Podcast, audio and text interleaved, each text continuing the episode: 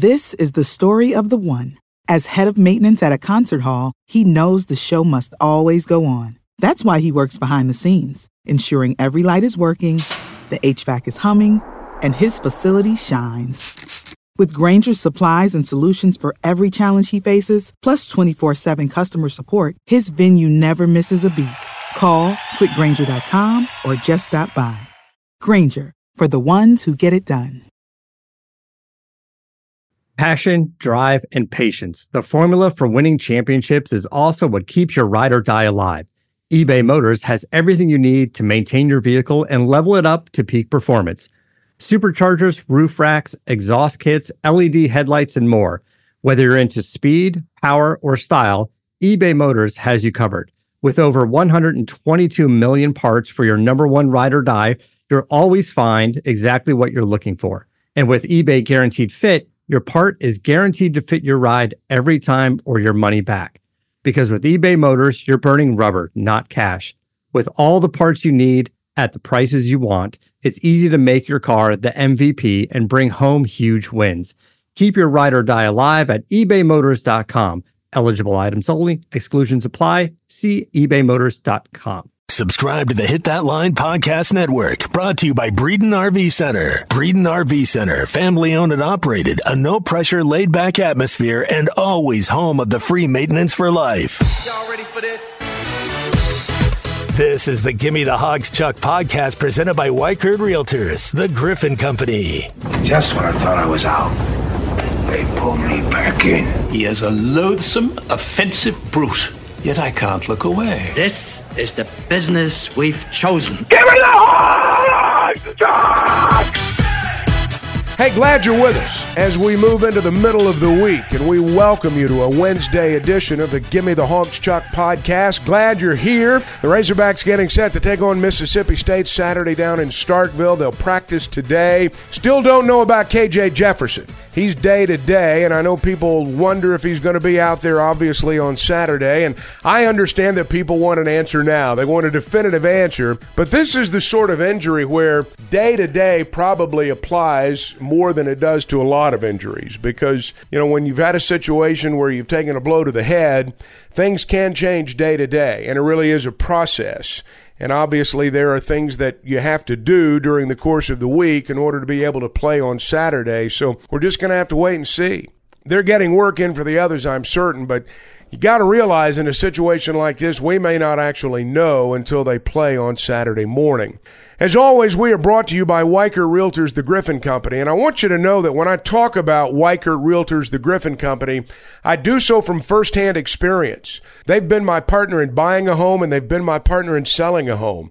And I walked away both times more than satisfied with the service that I'd received. I think that's going to be your experience too. Whether you're buying or whether you're selling, Weichert Realtors, the Griffin Company, can represent you in a way that I think is going to leave you completely happy. You want a pro on your side of the table, whether you're the buyer or the seller. You want someone that understands the market. You want someone that's been professionally trained. And you want someone that can get you from contract to close. Weichert Realtors, the Griffin Company, has offices in Fayetteville, Springdale, Bentonville. They're in Fort Smith. They're in Branson, Missouri now. You're going to see their yellow signs all over town. You can't miss those. And you can log on to WeichertGriffin.com. I was looking through some of the notes on the Razorback game this weekend, and you know, this has been a really good series with Mississippi State. Arkansas leads the all time series 18 wins to 13 losses with one tie, and they're 8 and 7 all time in Starkville. Believe it or not, they'd only played two times prior to Arkansas joining the SEC. They played in 1916 and they played again in 1939. Everything since then has been as members of the Southeastern Conference. There have been some good ones down in Starkville two years ago. You know, Arkansas was 0 and forever. Mississippi State was ranked 16th in the country. The Razorbacks beat them 21 to 14. And I think that let everybody know that we had the right guy in Sam Pittman. Arkansas would lose more than they won that year, but that broke the streak. They won a big game and they gained a lot of confidence that's carried them over over the last couple of seasons. There have been three overtime games in Starkville. There's been one of those that went into double overtime. And that's the one we're going to focus on today. Arkansas beat Mississippi State 38 to 31 in double overtime in 2010. DJ Williams was one of the stars on that Razorback team. There were a lot of stars on that Razorback team. DJ was one of the most popular Razorbacks and remains so today. He's built a career in television and he's obviously decided to make his home in Arkansas. And we're going to talk with DJ about that game right now.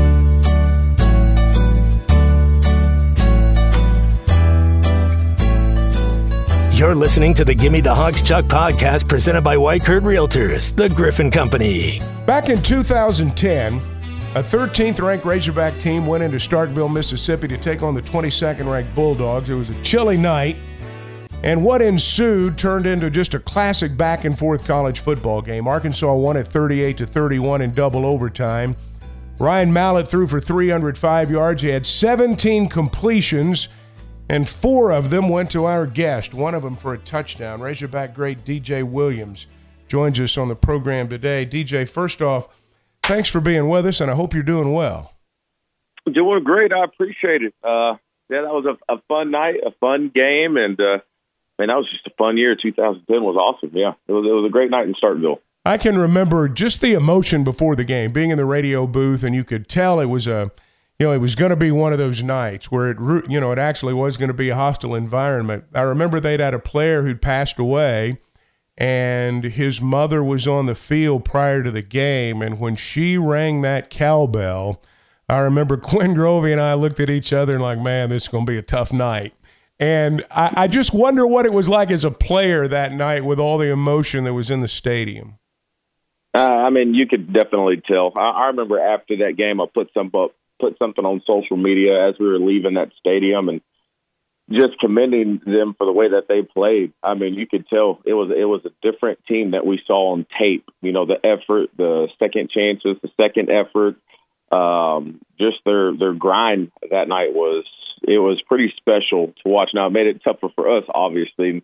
We barely got out of there, but um, it was pretty cool seeing them honor their fellow teammates by the way that they played. It was special.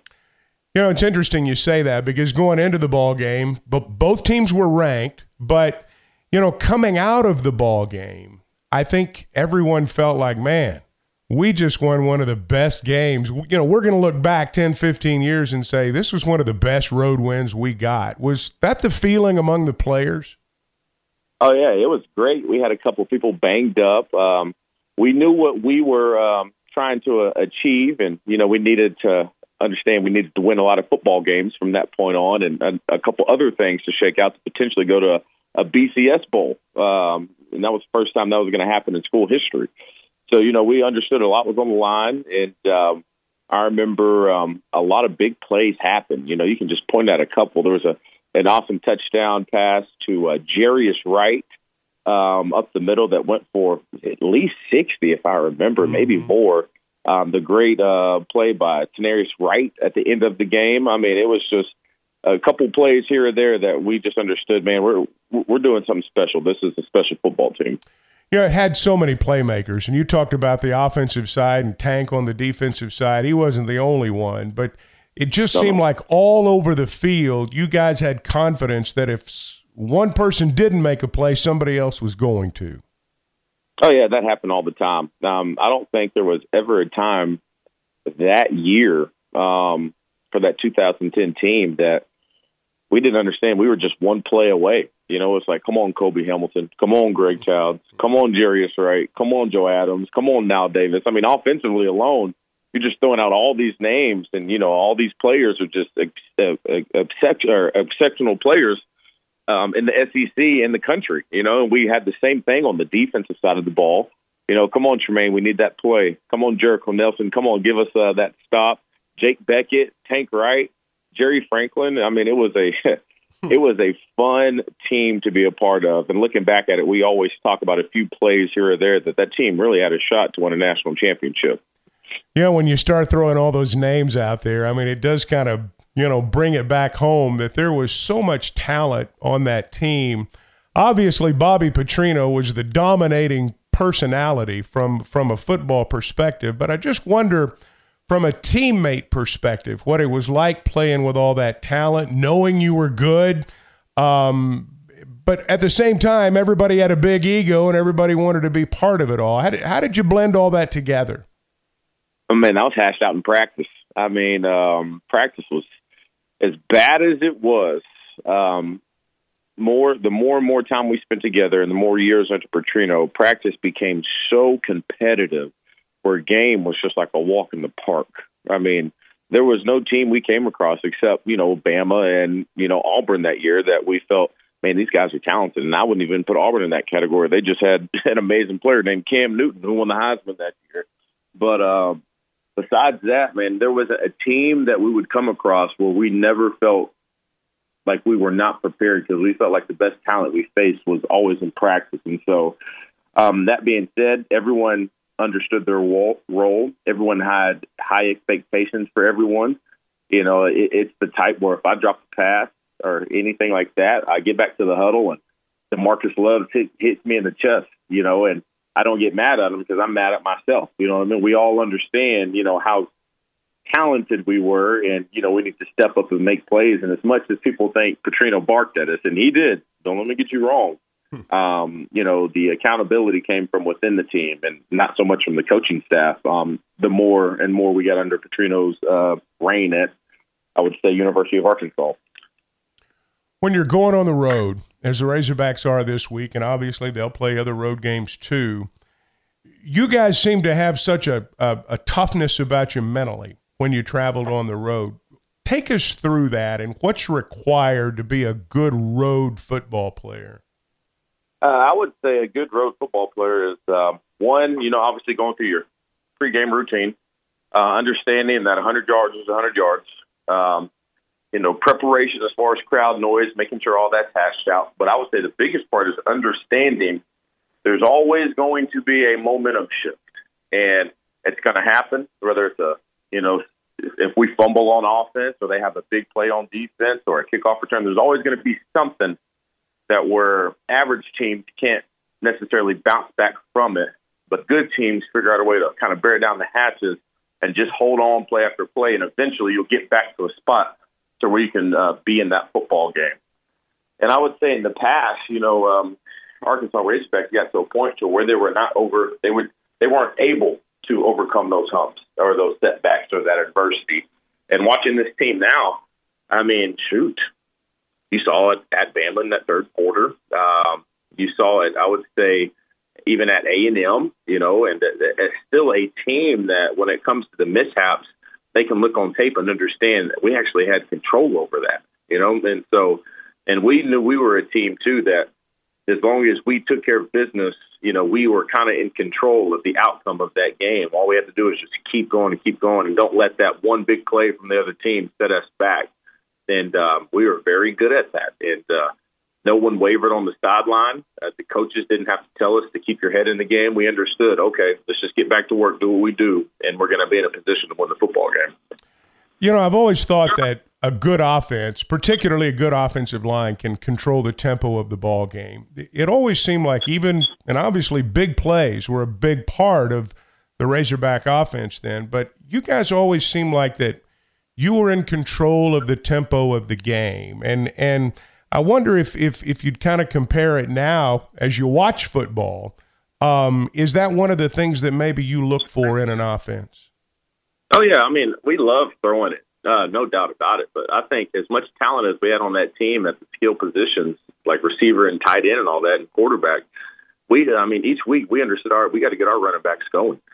Um, Knile Davis, Dennis Johnson, Ronnie Ringo, Broderick Green. I think sometimes people forget that talent's backfield, and um, we always knew if we could get those guys going, we can control the whole game. What we do offensively, uh, the tempo, defense needs a rest. Okay, let's stay on the field. We need to go deep. Okay, they have to respect the run. Now we can go deep. I mean, but we understood it started with the run.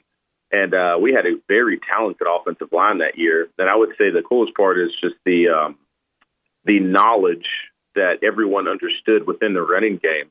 Um, and the receivers took it serious too. If you go back and look at that team, the downfield blocking from the receivers, I mean, it was such an emphasis in practice that you know, they took it serious. They understood if they get that one block, you know, we had guys that could take it the distance. So as flashy as we were, we understood uh, if we weren't able to run the ball, it was going to be a hard, a long day for us. Hey, I want to ask you about something while I've got you here. Um, in terms of the passing game, the reads that a tight end, in your case, has to make, the reads that a receiver has to make um, when he comes to the line of scrimmage, sometimes even after the ball snapped. Um, oh yeah tell us tell us what role that plays in the overall success of the passing game. Because as I watch this team, frankly, that's one of the things I wonder about sometimes. Okay, yeah, I mean it, it's being able to at least have an idea of what's going to happen before it happens, you know. And I would say in 2010, if I came to the line of scrimmage and it was a pass play, let's just say third down, there may be two to three different things I would do depending on one after we get off the snap to see the defensive line, you know, um, see where the linebackers are and the personnel that they have on the field. Two, um, pre-snap reads right before the snap. There's always rotation in the secondary, and depending if the safety moves to the right or left, determines on what I do and the receiver outside of me does. And then you say hut, and then it could all switch again depending on the rotation after that, depending if it's man or zone or if it, if it's going to be a hot route, you know. And so the the knowledge part, I think a lot of people forget about. But just to have everyone on the same page and having a quarterback like Mallett who understood everything that was coming, and um, it, it was pretty special and almost impossible to defend when you have players that can do that. And so sometimes I do look at this offense now times and I sometimes wonder, do they have a lot of options going on pre snap and post snap that you know changes and dictates what happens of what goes where besides these predetermined you know read options from the coach if that makes any sense mm. and so um, that was something we worked hard at something that was very difficult to pick up um, but once you kind of get it figured out i mean uh, you saw that first quarter in alabama bryce young he was making calls on his own not even looking to the offensive side of the you know uh, sideline for his coach he saw what was coming pre-snap from Arkansas, made a call at the line, and threw touchdowns. You know, and that's just impossible to, to defend when you have quarterbacks who have the capability of doing that and receivers who understand that. How do teams in the West catch Alabama? How does this happen? I mean, can it happen as long as Saban's there and has it rolling? Man, I don't see it. I mean, what he has built there since he got there was that 2006. He yeah. got there somewhere around there. Right. I mean, it's special. I mean, the talent. You can. I mean, that 2010 team. Yes, we were packed with talent, but I would say almost everyone on that roster was almost from Arkansas. That doesn't happen very often. Have in-state talent that good all go to the University of Arkansas. But I mean, just watching those guys, the way they play, um, the way they warm up. I, Chuck, I went down there, watched them warm up, and this was when Arkansas was not very good a few years ago, and you would have thought they were preparing for a national championship. They were sweating, they were popping mm. pads, they were hitting hard, they were yelling at each other. I was like, dang, this is just warm ups. It's just a different mindset and a culture there, and everybody's bought in, and they just keep reloading. And I tell people all the time, we look at these rankings. I'm going to say, outside of the top four teams in the country, everyone else is just playing for fun. Mm. I mean, rankings don't matter outside of that, mm. and what they've built there is special. I mean, even on their bad days um, against a talented team like Arkansas has this year, who almost had everything go in their favor. They're, you know, the Heisman winner uh, getting out of the game. They had at least five to six drop passes that I saw that could have went for touchdowns. Um, a messed up snap on a punt, a uh, kickoff return, a surprise onside kick, and Arkansas still couldn't keep up. I mean, this team is just that that program. It is special from top to bottom and it kind of reminds me a lot of a good friend of Saban's, of Belichick, how he runs his program um, at New England. You know, one obviously you need to have horses, but the attention to detail in every single little thing that matters. And uh, man, he has has he has everyone bought in. We we would you know what it's like going down to Tuscaloosa. I mean, even the uh, grounds person that watches the pylon at hmm. the on the north end zone, he takes that job so serious. I'm like, it's unreal uh, what Saban has done. Oh, you're right. You're right about that. All right, last uh, last question. Your your your life story's been told many times, but I wonder what post Razorback life has been like for you. I mean, you've built a terrific career in television. Everybody in Arkansas watches you. You know who DJ is. You you've kind of become a brand in that respect. Um, what's life been like for DJ Williams after after football? Man, it's been amazing, and I've been blessed. And um, people ask me all the time when I'm out there, man, do you miss it? I'll be like, man, not really. You know, I just I really love what I've going. I have a career where I literally get to wake up and be myself for a living, and and it's amazing. Um, I remember when I first started uh, the mental aspect of transitioning from football, football, football to a job. It, it was tough, and I see why a lot of players struggle with that transition. You hear about NFL guys that get out of the league or college guys who get done playing and can't seem to get on their feet or get something going. Um, there is a there is a mindset aspect of it too. That grind still continues, and I remember uh, getting into this industry. Um, it, it was tough for me because you know when I'm a freshman at U of A or a rookie at Green Bay, I'm looking at Jermichael Finley, or uh, you know I'm looking at you know what Wes Murphy did at Arkansas trying to learn from the guys who are better than me at that position. You can't do that in television, or you come off as someone that you're not, and then the viewers, you know, pick up on it. But I just, just decided to be me, and it actually worked out. I've been there eight years, and they haven't fired me yet, so I guess it's working out pretty good. But beyond that, um, I think if any players at Arkansas are listening um, or come across this, or players anywhere, you know, I do. I was very aware of you know, the brand that I represented at the University of Arkansas, the state that I represented, and my family that I represented. It is very important to me to make good decisions. You know, um, I didn't want to be that guy, DWI, that you see on the newspaper. I didn't want to be that guy with drugs, doing this, getting arrested. And I just was very important for me to keep that good name and my good character because it mattered. And I will say, um, it will pay off you know, they say all the time if you go to raise if you go to Arkansas to play football, you'll be taking care of the of the rest of your life, and there is some truth to that. As long as you make the right decisions and those sacrifices, and uh, I mean, you work with plenty of former players who probably understand exactly what I'm saying. Um, and, and it's something special, and it's nothing we take for granted, and it's something when people say, "Man, these people love you." I mean, it's a mutual feeling because man, I love this whole state. I mean, ever since I moved here from all that mess with my dad and, you know, the struggle that we had, it was, Arkansas was the first place that I actually was able to call home and feel safe. And I feel like I owe so much to this state. DJ, you're a wonderful ambassador for our state. You're generous with your time, and we appreciate you joining us today. Thank you.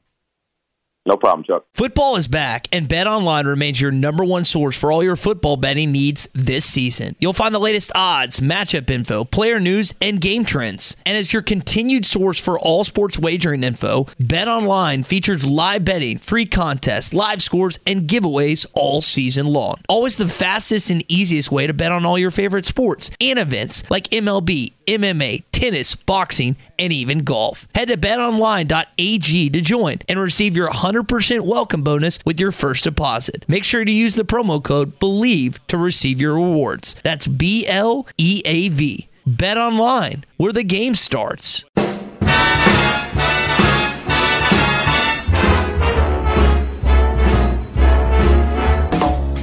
You're listening to the Gimme the Hogs Chuck podcast presented by Weichert Realtors, the Griffin Company. You know, DJ Williams is one of my favorite Razorbacks. And as I've said on this podcast before, and as I've said to a lot of people over the last several years, I've got a soft spot for all those guys that played for Petrino. Number one, because I know what they went through. And number two, because as time has passed, I think that people look back on that era and they focus almost solely on Bobby Petrino. They focus on Bobby Petrino's coaching ability or the games we won. And certainly he gets the credit as the head coach for everything that happened during that era. But I think sometimes the players get lost in all that discussion. I mean, when DJ was talking about the guys who were on that 2010 team, I mean, those are some of the greatest Razorbacks since the turn of this century. Those are guys that won a lot of football games for us. Those are the guys that provided all of us with thrills that we still talk about. And again, Bobby Petrino gets the credit as the head coach. There's no doubt about that. But sometimes I think when we talk about that era, we talk too much about him and not enough about the players who actually made it possible. And DJ was certainly one of those. He's built a television career, made a life for himself in Arkansas, and I know a lot of people are awfully proud of the person that he's become in the aftermath of playing football for the Razorbacks. All right, we're going to have a lot more when we wrap up the week on Friday. Obviously, the Hogs are going to be traveling that day. It's going to be a pregame edition. We hope you'll make plans to be with us then. We ask that you download the Hit That Line Podcast Network. That'll allow you to listen to this podcast and all of the podcasts that are part of the Hit That Line Podcast Network. Like us on Facebook. We're back on Friday. Till then, thanks for listening.